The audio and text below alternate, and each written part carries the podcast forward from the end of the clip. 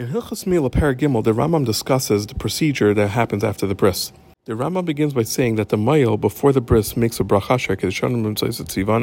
ala mila. This is if he's giving a bris to someone else's son, but if it's his own son, he says v'tzivanu lamalas haben. Additionally, the Avi Ben makes a bracha, and he says asher kedishanim tzivanu lachnisa bervisa shel Avram Avinu, because it's a mitzvah on the father to give a bris to son more than anybody else.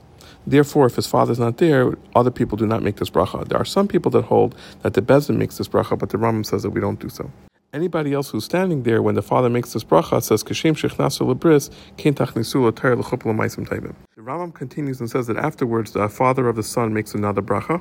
See halacha gimel for the full nusach.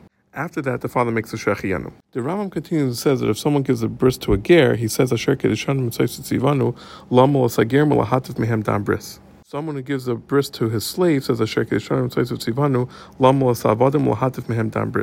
someone's giving a bris to an adult, he needs to cover the erva when making the bracha, and then he could remove the cover to make the bris. The Rambam continues and says that a ger that had a bris before he became a ger, or a child that was born uh, with a bris, when they take from him the blood of a bris, they don't make a bracha. Similarly, in androgynous, we don't make a bracha, since he's not a vadei zachar. The Rambam continues and says that a Yid is not allowed to do a procedure on a guy that would be tantamount to bris, even if it's for a medical reason.